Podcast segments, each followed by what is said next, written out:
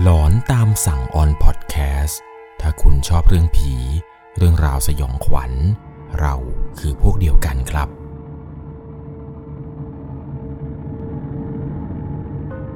สวัสดีครับทุกๆคนครับ ขอต้อนรับเข้าสู่หลอนตามสั่งอยู่กับผม 1 1 LC เรื่องราวความสยองขวัญในวันนี้ครับ เป็นประสบการณ์สุดหลอนจากผู้ฟังทางบ้านท่านหนึ่ง ที่เขานั้นเนี่ยได้ไปเก็บ ตุ๊กตานางลำที่คนเขาทิ้งเอาไว้ตามต้นไม้ ตามสถานที่ต่างๆ ที่เขาแบบว่าทิ้งสิ่งศักดิ์สิทธิ์ที่มันหัก ทิ้งตุ๊กตานางลำที่ไม่สมบูรณ์ ทิ้งสารพระภูมิที่มันแตกมันพังที่มันเสียหาย ซึ่งเขาเองนั้น ดันไปหยิบตุ๊กตานางรำพวกนี้ กลับไปที่หอพักของโรงเรียนที่เป็นสถานสงเคราะห์เด็กกำพร้าแห่งหนึ่งที่พัทยาครับ ต้องบอกเลยว่าเรื่องราวเรื่องนี้ เป็นสิ่งที่ต้องห้ามทำตามอีกแล้วครับ เพราะว่าสิ่งที่ผมจะเล่าให้ฟังนี้ มันจะทำให้ทุกคนนั้นเจอเรื่องราวแปลกๆ เกิดขึ้นได้อย่างแน่นอนสำหรับใน EP นี้ครับ ก่อนจะเข้าไปรับชมรับฟังกัน ก่อนอื่นจะต้องใช้วิจารณญาณในการรับชมรับฟังกันให้ดีๆ เรื่องราวเรื่องนี้ครับ ถูกส่งมาจากผู้ฟังทางบ้านท่านหนึ่ง ผมขอใช้นามสมมติว่าคุณคิวก็แล้วกันครับ คุณคิวเนี่ยได้ส่งเรื่องราวประสบการณ์สยองขวัญเข้ามาในแฟนเพจ Facebook 1 LC บอกว่าเรื่องราวสยองขวัญที่กำลังจะเล่าให้ฟังนี้นั้น จะต้องพาทุกคนย้อนกลับไปในช่วงที่เขาเรียนอยู่ชั้นป .4 โรงเรียนของเขาเนี่ยเป็นโรงเรียนสถานสงเคราะห์เด็กกำพร้าครับ ตั้งอยู่ในพัทยา ขออนุญาตที่จะไม่เอ่ยชื่อนะครับ เขาเองเนี่ยก็บอกว่าเป็นประสบการณ์ที่จำไม่ลืมเลยแหละครับ ต้องพาย้อนกลับไปครับในสมัยนู้น ตัวของเขาเองเนี่ยก็ไปเรียนตามปกติเลย ซึ่งเรื่องราวหลอนๆที่มันเกิดขึ้นนี้ มันเกิดขึ้นอยู่ในเย็นวันศุกร์ครับ มันเป็นวันศุกร์ที่พออได้ประกาศว่าวันนี้ โรงเรียนของเราเนี่ยจะมีการเลิกการเรียนการสอนเพียงแค่ครึ่งวันครับ เพราะว่าคุณครูนั้น มีติดประชุมที่เหลือช่วงบ่าย ช่วงเช้าเนี่ยนักเรียนทุกคนก็เรียนกันตามปกติครับ เรียนกันจนถึงช่วงเที่ยงกว่าๆครูเนี่ยก็ปล่อยให้นักเรียนนั้นกลับบ้าน เพราะว่าครูนั้นจะต้องรีบไปประชุม ปกติแล้วรถของโรงเรียนของสถานสงเคราะห์เนี่ยจะมารับครับ แต่วันนี้ตัวของเขาเองนั้นเนี่ยเลือกที่จะกลับโดยการนั่งรถสองแถวครับ สาเหตุที่เลือกรถสองแถวไม่ใช่อะไร ก่อนจะกลับเนี่ยว่าจะไปเล่นเกมแถวแถวลงโป๊ะหน่อยครับ เพราะว่าวันนี้เนี่ยเลิกไวก็ไม่รู้เหมือนกันครับ ว่าจะกลับไปทำอะไรดี ตอนนั้นเองเนี่ยก็นั่งสองแถวไปที่ร้านเกมร้านหนึ่งแถวแถวลงโป๊ะ ก็เล่นกันไปเล่นกันมากับเพื่อนๆที่อยู่ที่ร้านเกมนั้นอย่างสนุกสนาน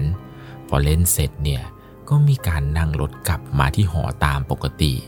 ซึ่งเส้นทางที่จะกลับไปที่หอนั้น เขาเลือกที่จะกลับทางที่มันอยู่ริมหาดครับ ราะว่าเส้นทางนี้เนี่ยมันอยู่ใกล้กับสถานสงเคราะห์ที่อยู่ กลับทางนี้เนี่ยเป็นประจำเลยครับ หลังจากที่นั่งรถสองแถวจากร้านเกมแถวลงโป๊ะมาลงใกล้ๆกับตำแหน่งที่จะต้องเดินต่อไปที่สถานสงเคราะห์เนี่ยวันนั้นเนี่ยเป็นวันที่ฟ้ามืดพอสมควร เขานั้นเนี่ยก็เดินเลาะมาเรื่อยๆ ในตำแหน่งที่จะต้องผ่านครับ เส้นทางนี้เนี่ยมันจะมีต้นไม้ต้นหนึ่ง ที่เขาชอบเอาพวกตุ๊กตานางรำที่มันหัก มันชำรุดเนี่ยมาทิ้งกัน ตอนนั้นด้วยความที่ว่าเป็นเด็ก ยังไม่รู้อีโหนอีเหน่อะไรหรอกครับ เห็นว่ามีตุ๊กตานางรำตัวหนึ่งสภาพเนี่ยมันดูสมบูรณ์มากๆเลย คิดว่ามันน่าจะเป็นพวกของเล่นเด็ก ที่คนแถวนี้เนี่ยทำหล่นไว้หรือเปล่าโดยความที่ไม่รู้นั่นแหละครับ เพราะว่าอายุอย่างน้อยก็ดีใจครับ เห็นว่ามีใครก็ไม่รู้ เอาตุ๊กตานางรำสภาพสมบูรณ์เนี่ยมาทิ้งไว้ ก็เลยหยิบเอาตุ๊กตาตัวนั้น ใส่กระเป๋าเป้ แล้วก็เดินเข้ามาที่หอพักของสถานสงเคราะห์ ตอนนั้นเนี่ยมีทั้งหมด 7 หอครับ หอของเขาเนี่ยอยู่หอที่ 2 ใกล้ๆกับหอหนึ่งและหอ 3 ตอนที่เดินเข้ามาที่หอนั้น ก็ทำธุระส่วนตัวอะไรไปครับ อาบน้ำอาบท่า เปลี่ยนเสื้อผ้าเก็บกระเป๋า แล้วหลังจากนี้ก็ไปวิ่งเล่นตามปกติกับเพื่อนๆที่อยู่ในหอกัน จนมีเสียงระฆังเสียงหนึ่งดังขึ้นมา เป็นเสียงระฆังเรียกกินข้าวครับ เสียงระฆังนี้เนี่ยเป็นเสียงที่ไว้สำหรับเรียกทุกๆ คนที่อยู่ในหอ ออกมากินข้าวให้มันพร้อมหน้าพร้อมตากัน วันนั้นเนี่ยเขาก็กินไปแล้วก็คุยกับเพื่อนไปครับ ว่าร้านเกมที่เราไปเล่นกันเนี่ยพรุ่งนี้เนี่ยถ้าเกิดว่าได้ไปอีกเนี่ยเราไปเล่นเกมนู้นกันดีกว่า ก็กินไปแล้วก็คุยกับเพื่อนไปหลายเรื่องนะครับในวันนั้น พอกินเสร็จเนี่ยก็มีการแยกย้ายกลับหอกันครับ ทุกคนเนี่ยก็แยกกันไปกลับหอใครหอมัน อตัวเขามาถึงที่หอครับ ก็มาเปิดทีวีดูตามปกติ พอดูไปได้สักพักหนึ่งครับ เหมือนกับจะมีคุณครูคนหนึ่งที่เขาเป็นคนดูแลประจำหอครับ มาเรียกทุกคนว่าให้ทุกคนนั้นเนี่ยมารวมแถวกันก่อน เพราะว่ามีเรื่องจะชี้แจง ในวันนั้นเนี่ยคนที่คุมตึกนี้ครับ คนที่คุมหอเนี่ยก็พูดประมาณว่าพรุ่งนี้จะมีการเก็บกวาดห้องนอนตอนเช้า กวาดฝุ่นหยัดย่ยล้างห้องน้ำ มีการปรับปรุงทำความสะอาดหอครั้งใหญ่นะ ขอให้ทุกคนเนี่ยช่วยตื่นกันแต่เช้าและออกมาทำความสะอาดกันหน่อย ตอนนั้นเองเนี่ยทุกคนเนี่ยก็นั่งฟังคนดูแลตึกนี้พูดประชุมอะไรกันจนเสร็จครับ ทุกคนเนี่ยก็ทำหน้าเศร้ากันเลย เพราะว่าพรุ่งนี้เนี่ยมันเป็นวันเสาร์ครับมันเป็นวันหยุดของทุกๆคน แทนที่กะว่าจะได้นอนดึกๆ แล้วก็ตื่นสายๆกัน แต่มันจำใจจริง ๆ ครับ ในวันพรุ่งนี้จะต้องตื่นแต่เช้า ตอนนั้นเนี่ยเป็นเวลาประมาณตีหนึ่งกว่าๆครับ เขาเองเนี่ยก็ยังคงนอนไม่หลับ เพราะโดยปกติแล้วไม่เคยได้นอนไวกับเขาสักที กว่าจะได้นอนจริง ๆ เนี่ย กว่าจะคุยกับเพื่อน อ่านหนังสือการ์ตูน ดูทีวี เล่นกงเล่นเกมอะไรกันเพื่อนเนี่ยมันก็ดึกแล้ว จนรู้สึกประมาณเวลาตีสองครับ เกือบจะเข้าตีสามแล้วแหละ ตอนนี้เนี่ยเริ่มที่จะรู้สึกง่วงขึ้นมาครับ ก็บอกเพื่อนๆที่นั่งดูทีวีอยู่ด้วยกันเนี่ยว่า เฮ้ย มึง เดี๋ยวกูไปนอนก่อนนะ เพื่อนก็บอกว่าเออเออเออมึงจะไปนอนก็ไปนอนเลย ตัวของเขาเองเนี่ยก็เลยขอตัวแยกออกจากเพื่อนๆครับ ออกมาจากห้องทีวี แล้วก็เดินตรงไปที่ระเบียง ซึ่งตรงนั้นเนี่ยมันเป็นทางที่จะไปห้องนอนครับ รู้สึกว่าตอนเดินไปเนี่ยตาเนี่ยปลือแล้วครับ มันง่วงแบบตาจะปิดแล้ว เดินไปเนี่ยก็ทะเลมสลือไป ก็ไม่รู้เหมือนกันครับ ว่าตอนนั้นเนี่ยคิดอะไรอยู่ทำไมไม่รีบเข้านอนไวๆโมแต่มานั่งดูทีวีกับเพื่อน เดินมาถึงห้องครับ ปรากฏว่าเพื่อนในห้องที่เหลือเนี่ยเขาก็นอนกันไปแล้วครับ ในห้องนอนเนี่ยมีประมาณ 30 เตียงเห็นจะได้ แต่ส่วนเตียงแถวๆข้างหลังเนี่ยจะไม่มีใครกล้าไปนอนครับ ถึงแม้จะมีหิ้งพระ มีสิ่งศักดิ์สิทธิ์อะไรตั้งอยู่ตรงแถวนั้นก็ตาม มันจะมีพวกพระพุทธรูปเก่าๆที่ครูเขาไม่ค่อยมาเปลี่ยนน้ำอะไรให้ พระพุทธรูปองค์นั้นเนี่ยฝุ่นหยักใยอะไรขึ้นเต็มเลยครับ บนห้องบนหิ้งเนี่ยคือ มีแต่ฝุ่นมีแต่หยักใยเขาเองเนี่ยก็ไม่ได้สนใจอะไรครับ พอเขาเดินมาถึงที่เตียงของเขาก็รีบห่มผ้า แล้วก็ข่มตานอนตามปกติเลย พอนอนไปได้สักพักหนึ่งครับ ปรากฏว่ารู้สึกปวดฉี่ขึ้นมา ตอนนั้นเนี่ยคิดในใจครับว่า รู้อย่างนี้เนี่ยน่าจะเข้าห้องน้ำก่อนจะนอนดีกว่า เพราะว่าถ้าเกิดได้นอนแล้วเนี่ยไม่อยากจะลุกไปไหนเลย แต่มันจำเป็นจริง ๆครับ เพราะว่าปวดฉี่มากๆ ก็เลยตัดสินใจลุกเดินออกไปเข้าห้องน้ำในห้องนอนเนี่ยมันจะมีห้องน้ำอยู่ในตัวครับ ตอนนั้นเองเนี่ยก็ลุกเดินไปเข้าห้องน้ำตามปกติตามอาการของคนปวดฉี่ พอฉี่เสร็จเนี่ยก็ราดน้ำใส่โถแล้วก็ล้างไม้ล้างมือ ก่อนออกมาเนี่ยก็ปิดไฟห้องน้ำแล้วก็เดินออกมา ในจังหวะที่กำลังเดินออกมาจากห้องน้ำปรากฏว่าเขาเห็นว่ามีผู้ชายคนหนึ่ง นั่งอยู่บนเตียง นั่งนิ่งๆไม่ขยับตัว ตอนนั้นนี่มันมืดมากๆครับ ก็เลยรีบเปิดไฟห้องน้ำดูอีกครั้งหนึ่ง ด้วยความที่ว่ายืนอยู่หน้าห้องน้ำพอดี พอเปิดไฟห้องน้ำเท่านั้นแหละครับกะว่าจะให้แสงสว่างจากห้องน้ำเนี่ยมันสาดเข้ามาในตำแหน่งของโรงนอนพอเปิดไฟครับเขาเองนั้นเห็นเพื่อนคนหนึ่ง ชื่อว่าไอ้เต๋าไอ้เต๋าเนี่ยมันนั่งอยู่บนเตียงครับ นั่งนิ่งๆ ไม่ขยับขยื่นเหมือนมันโดนสตาร์ฟเอาไว้เลยเขาเองเนี่ยก็ตกใจครับ ทีแรกคิดว่าเป็นผี ก็เลยปิดไฟ แล้วค่อยๆเดินมาขึ้นเตียงนอน ตอนนั้นเองเนี่ยกำลังจะปิดตานอนแล้ว แต่ก็ยังสงสัยอยู่ครับว่าทำไมไอ้เต๋ามันถึงยังนั่งอยู่อย่างนี้ทำไมมันไม่ลงมานอนสักที ตอนนั้นเองเนี่ยก็เลยชะเง้อไปดูครับ ปรากฏว่าก็เห็นไอ้เต๋าเนี่ยยังคงนั่งอยู่ เขาเลยก็ตะโกนไปแบบเบาๆนิดๆหน่อยครับ เพราะว่าไม่อยากตะโกนเสียงดังกลัวเพื่อนจะตื่น เป็นเหมือนการตะโกนแบบเสียงค่อยๆ หน่อยว่าไอ้เต๋าเต๋าเฮ้ย เต๋าทำไมไม่นอนวะ จะไปนั่งละมีเมื่อไหร่ แต่เต๋าเนี่ยไม่ตอบครับ เต๋าเนี่ยนั่งอยู่เฉยๆ จนเขาเนี่ยหยุดสงสัยไม่ได้ครับ เลยตัดสินใจลุกเดินไปหามัน ก็เดินไปที่หน้ามันตรงหน้าเตียงมันเลยครับ ก็ถามว่าเฮ้ยเต๋าเป็นอะไรวะทำไมนั่งนิ่งๆไม่ตอบกูเลย ตอนนั้นเองเนี่ยสภาพที่เห็นคือเต๋ามันก็นั่งอยู่เฉยๆครับ แล้วก็ยังคงไม่ตอบอยู่เหมือนเดิม เขาเองเลยตัดสินใจเอื้อมมือไปจับตัวมันครับ พอจับไปโดนตัวเต่าเท่านั้นแหละ ตัวมันนั้นสั่น มันเกร็งมาก เขาเองก็เลยจับสองมือแล้วก็เขย่าเขย่าเขาว่าไอ้เต่าไอ้เต่ามึงเป็นแล้ววะไอ้เต่าเต่ามึงเป็นอะไร ตอนนั้นเองเหมือนกับเต่าจะได้สติครับ มันชี้มือไปทางข้างหลังของเขา แล้วบอกว่ามึง มึง มึงดูนั่นดิเขาเองก็เลยถามว่าอะไรวะ อะไรวะมึงให้กูดูอะไร ตอนนั้นเองเขาก็เลยหันหลังไปตามที่เต่ามันบอกครับ และสิ่งที่เขาเห็นนั้นไม่อยากจะเชื่อสายตาเลยคือ ตรงความมืดตรงมุมห้องตำแหน่งเตียงที่ 23 เตียงที่ 23เนี่ยจะตั้งอยู่กับเสาครับ เสานั้นจะมีหิ้งพระเก่าๆอยู่ แต่ตอนหันไปตำแหน่งเตียงที่ 23 นั้น เขาเห็นว่ามีผู้หญิงคนหนึ่ง ใส่ชุดนางรำกำลังลำอยู่บนเตียง 23 นั้นเลย ตอนนั้นเนี่ยมืดมากๆ แต่แสงสว่างจากพระจันทร์เนี่ยมันส่องสะท้อนเข้ามาผ่านกระจก พอจะเห็นเป็นเรือนร่างได้ชัดเจนครับ นางรำตนนั้นเนี่ยยืนรำอย่างสวยงามอยู่บนเตียงที่ 23 เขาเองเนี่ยอยู่ใกล้กับทางออกที่ 2 ครับตรงประตูพอดี เหมือนกับว่าภาพที่เห็นเนี่ยมันทำให้เป็นอะไรที่สยดสยองมากๆ สิ่งที่เห็นตอนนั้นเนี่ยทำเอาตัวของเขากลัว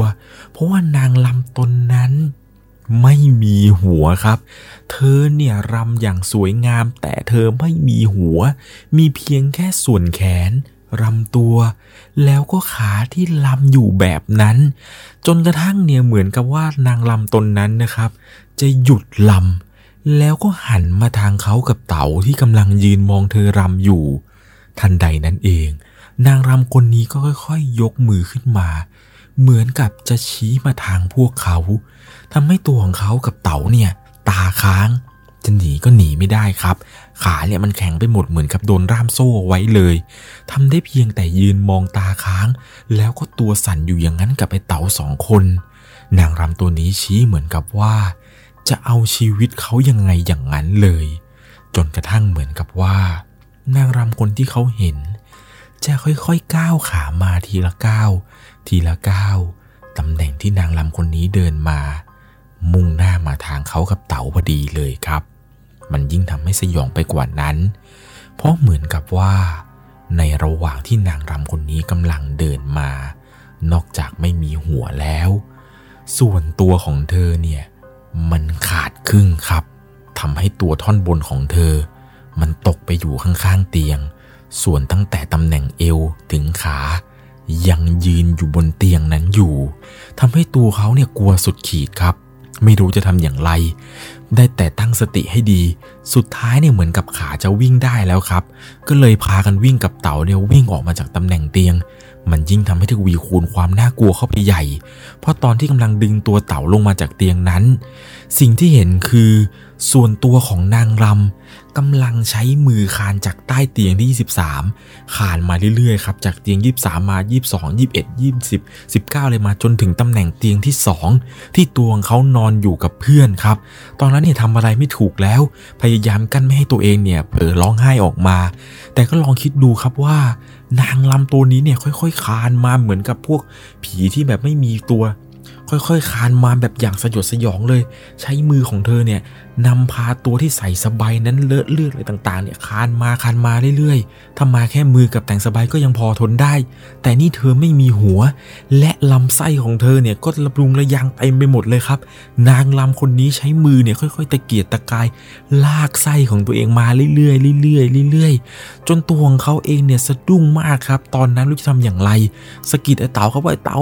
รีบวิ่งออกจากที่นี่ดีกว่าเต๋าไปไปไปไปไปตอนนั้นเนี่ยแทบจะไม่เชื่อสายตาตัวเองเลยครับ ในระหว่างที่กำลังวิ่งออกจากโรงนอนไก่เต่านั้น เขาเห็นว่าตรงตำแหน่งบนฝ้าเพดานก่อนจะถึงประตูทางออก มันเป็นเหมือนกับส่วนร่างของนางลำครับ คือตำแหน่งเอวจนถึงขา มันห้อยลงมาครับ มันห้อยลงมาแบบห้อยตรงเตง แล้วมันก็มีพวกเลือด พวกไส้ที่ส่วนที่เหลือเนี่ยห้อยลงมาด้วยทำเอาตัวของเขาเนี่ยถึงกับกรีดออกมาเลยครับ ตอนนั้นเนี่ยด้วยความที่ว่ากลัวสุดขีด เหมือนกับตกอยู่ในภวัง มันมีความรู้สึกแปลกๆ เหมือนจะขยับตัวอะไรไม่ได้เลยครับ เหมือนโลกเนี่ยหยุดหมุน สุดท้ายครับเหมือนกับจะสะดุ้ง แล้วก็รู้สึกตัวครับ เพราะว่าเพื่อนที่ดูหนังเสร็จที่มันมึงดูหนังกันจบเนี่ย มันขึ้นมาในโรงนอนพอดี มาถึงเนี่ยมันก็บอกว่า เห็นตัวของเขา เต๋าไอ้เพื่อนกลุ่มที่ดูทีวีเสร็จเนี่ย ทีแรกมันเปิดประตูมาคิดว่าเป็นผีครับ แต่พอพวกมันเดินเข้ามาดูใกล้ๆก็รู้ว่าเป็นตัวของเขากับเต๋า เพื่อนเนี่ยมันก็ถามว่ามันเป็นอะไรกันวะทำไมไม่หลับไม่นอนกัน ตัวของเขาเองเนี่ยก็เลยบอกว่าเนี่ย เมื่อกี้กูเห็นนางลำตัวขาดครึ่งท่อน เพื่อนมันก็บอกว่าเพ้อเจอแล้วมีนที่ไหนแล้วนางลำขาดครึ่งท่อนอะไรของพวกมึง ตอนนั้นเองเขาก็เลยบอกเพื่อนครับว่าเฮ้ย เมื่อกี้กูเห็นจริงๆนะเว้ยเห็นจริง ๆ ว่ามีผีนางลำเนี่ยมันไล่พวกเราสองคนอยู่ไม่เชื่อถามไปเต่าก็ได้ไอ้เต่าเนี่ยก็เลยบอกว่าจริงเว้ยเมื่อกี้เนี่ยกูวิ่งตอนวิ่งหนีผีนางลำอะหัวกูยังไปกระแทกกับขอบเตียงอยู่เลยเนี่ยไม่เชื่อมึงดูเดี๋ยวเปิดแผลให้ดูก็ได้พอในจังหวะที่เต่ากำลังเปิดผมออกให้เพื่อนดูครับ ว่าหัวมันเนี่ยโน เพราะว่าโขกเตียงมา แต่ปรากฏว่าพอตอนเปิดให้เพื่อนดูครับ หัวเต่าเนี่ยไม่บวมอะไรเลย มันปกติมากๆครับ ไม่มีรอยเขียวรอยช้ำอะไร แต่เต่ามันบอกว่าเป็นไปไม่ได้เลยเมื่อกี้กูวิ่งหนีเนี่ย หัวโขกกับขอบเตียงจริง ๆ ตอนนั้นเองเนี่ยเพื่อนบอกว่าโอ๊ยคิดมากนะพวกมึงเนี่ยไปไปนอนนอนนอนเขาเองเนี่ยก็บอกว่าเฮ้ยคืนนี้กูนอนได้จริงๆกูกูว่าถ้าเกิดนอนเนี่ยกูต้องเจอแน่เลยว่ะเพื่อนคนนั้นก็เลยเอาผ้านะครับที่แขวนอยู่ที่คอเนี่ยให้ตัวของเขาได้สวมใส่ แล้วก็เพื่อนอีกคนนึงเนี่ยบอกว่ากูไม่มีผ้าแต่กูมีสายสินเอาสายสินไปใส่มือก่อน ตอนนั้นเองตัวของเขาก็เลยสวมผ้า ส่วนเต่าเนี่ยก็คือใส่สายสินของเพื่อนเอาไว้ แล้วก็พากันนอนครับ จนกระทั่งถึงเช้าครับ พอตอนเช้าขึ้นมา ทุกคนเนี่ยก็ต่างกันรีบลุกไปตื่นไปล้างหน้าแปรงฟันกันตามปกติ เพราะว่าวันนี้จะต้องทำความสะอาดตึกกันครับ ตอนนั้นเองเนี่ยก็กินข้าวกินน้ำอะไรกันจนเสร็จแล้ว ก็เลยไปถามเต่าเขาว่าเต่าตกลงเมื่อคืนเนี่ยเราเจออะไรกันแน่วะไอ้เต่าเนี่ยมันก็เลยบอกว่า มึง มึงใช่ไหมที่เอาตุ๊กตานางลำมา นางลำตัวนั้นเนี่ยมึงพาเขามาใช่ไหม เขาเองเนี่ยก็นึกขึ้นได้ครับว่าเออ เชื่อเมื่อวานเนี่ยกูเก็บใส่กระเป๋ามานี่หว่า เขาเองเนี่ยก็เลยถามเต่าเขาว่าเองรู้ได้ยังไงวะ เต่ามันก็เล่าให้ฟังครับว่าเมื่อวานเนี่ยกะว่าจะไปเอาสมุดจากกระเป๋ามึงน่ะ จะเอากระดาษเนี่ยมาพับเป็นรถเป่าเล่นซะหน่อยดันไปเห็นหุ่นนางลำในกระเป๋ามึง ก็เลยทำเผลอตกตัวขาดไปครึ่งท่อน มันยังบอกนะครับว่านางลำตัวที่เขาหยิบมาเนี่ย เองกล้าหยิบมาได้ยังไงวะ เพราะว่านางลำตัวนี้มันไม่มีหัว แต่เขาเนี่ยบอกว่าไม่จริงนะเว้ยเต๋า ตอนกูหยิบมาเนี่ยสภาพตุ๊กตานางลำตัวนี้สมบูรณ์มากๆก็เลยหยิบมากะว่าจะามาเล่นกับเองนั่นแหละ ตอนนั้นเองก็เลยพาเต่าไปที่กระเป๋าของเขา แล้วก็เปิดให้เต่าดูครับ ว่าตุ๊กตานางลำที่หยิบมาเนี่ยมันสมบูรณ์จริง ๆ ไม่ได้หักหรือว่าชำรุดอะไรเลย แต่พอเปิดออกมาเท่านั้นแหละครับ ตอนหยิบออกมาตุ๊กตานางลำมันไม่มีหัวจริง ๆ ครับ แล้วมันก็หักครึ่งท่อนเพราะว่าเต่านั้นทำหล่น ก็เลยบอกว่าเต่า เอาอย่างนี้กูเอาไปคืนที่เดิมดีกว่า วันนั้นเองเนี่ยหลังจากทำความสะอาดเสร็จปุ๊บครับ ก็เลยขออนุญาตครูว่า พวกผมจะขอเอาตุ๊กตานางลำนี้ ไปไว้ที่ใต้ต้นไม้ต้นเดิม ที่ตัวของเขานั้นหยิบมา พอครูได้ฟังเช่นนั้นครับ ก็เลยบอกว่านักเรียน เดี๋ยวครูเนี่ยจะพาพวกเธอไปคืนตุ๊กตานางลำแล้วก็พาซื้อของอะไรต่างๆ ไปไหว้ขอขมานางลำตัวนี้กัน หลังจากที่เอาตุ๊กตาเนี่ยไปวางที่เดิมแล้วก็ขอขมาเสร็จร้อยครับ เขาบอกว่าหลังจากนั้นเนี่ย ไม่เคยได้เห็นนางลำตนนี้อีกเลย ซึ่งตัวของเขาเองนั้นขอยืนยันเลยครับว่า ตอนที่หยิบตุ๊กตามานี้เนี่ย สภาพสมบูรณ์จริง ๆครับ ไม่ได้มีแบบหัวขาดหรืออะไรเลย หยิบมานี่คือสภาพปกติจริง ๆ เป็นอย่างไรกันบ้างครับ กับเรื่องราวความสยองขวัญที่เกิดขึ้นในโรงเรียนสถานสงเคราะห์ที่พัทยา เรียกได้ว่าเป็นประสบการณ์ที่สยองขวัญมากๆเลยล่ะครับ ใครจะไปคิดล่ะครับ ว่าการหยิบตุ๊กตานางลำกลับมาด้วยนั้น จะทำให้เจอเรื่องราวหลอนๆได้สำหรับในค่ำคืนนี้ก่อนจากกันไป ถ้าคุณชอบเรื่องผี เรื่องราวสยองขวัญ เราคือพวกเดียวกันครับ ไว้โอกาสหน้า ผมจะหาเรื่องราวหลอนๆมาทุกคนได้รับฟังกันอีกเช่นเคย ก่อนจากกันไป ขอให้ทุกคนนั้นนอนหลับฝันดี ใครที่กำลังฟังอยู่ในโรงเรียนประจำขอให้คุณนั้นสังเกตตัวเองดีๆล่ะครับ ว่าไม่มีเพื่อนคนไหน เอาตุ๊กตานางลำกลับเข้ามา สวัสดีครับ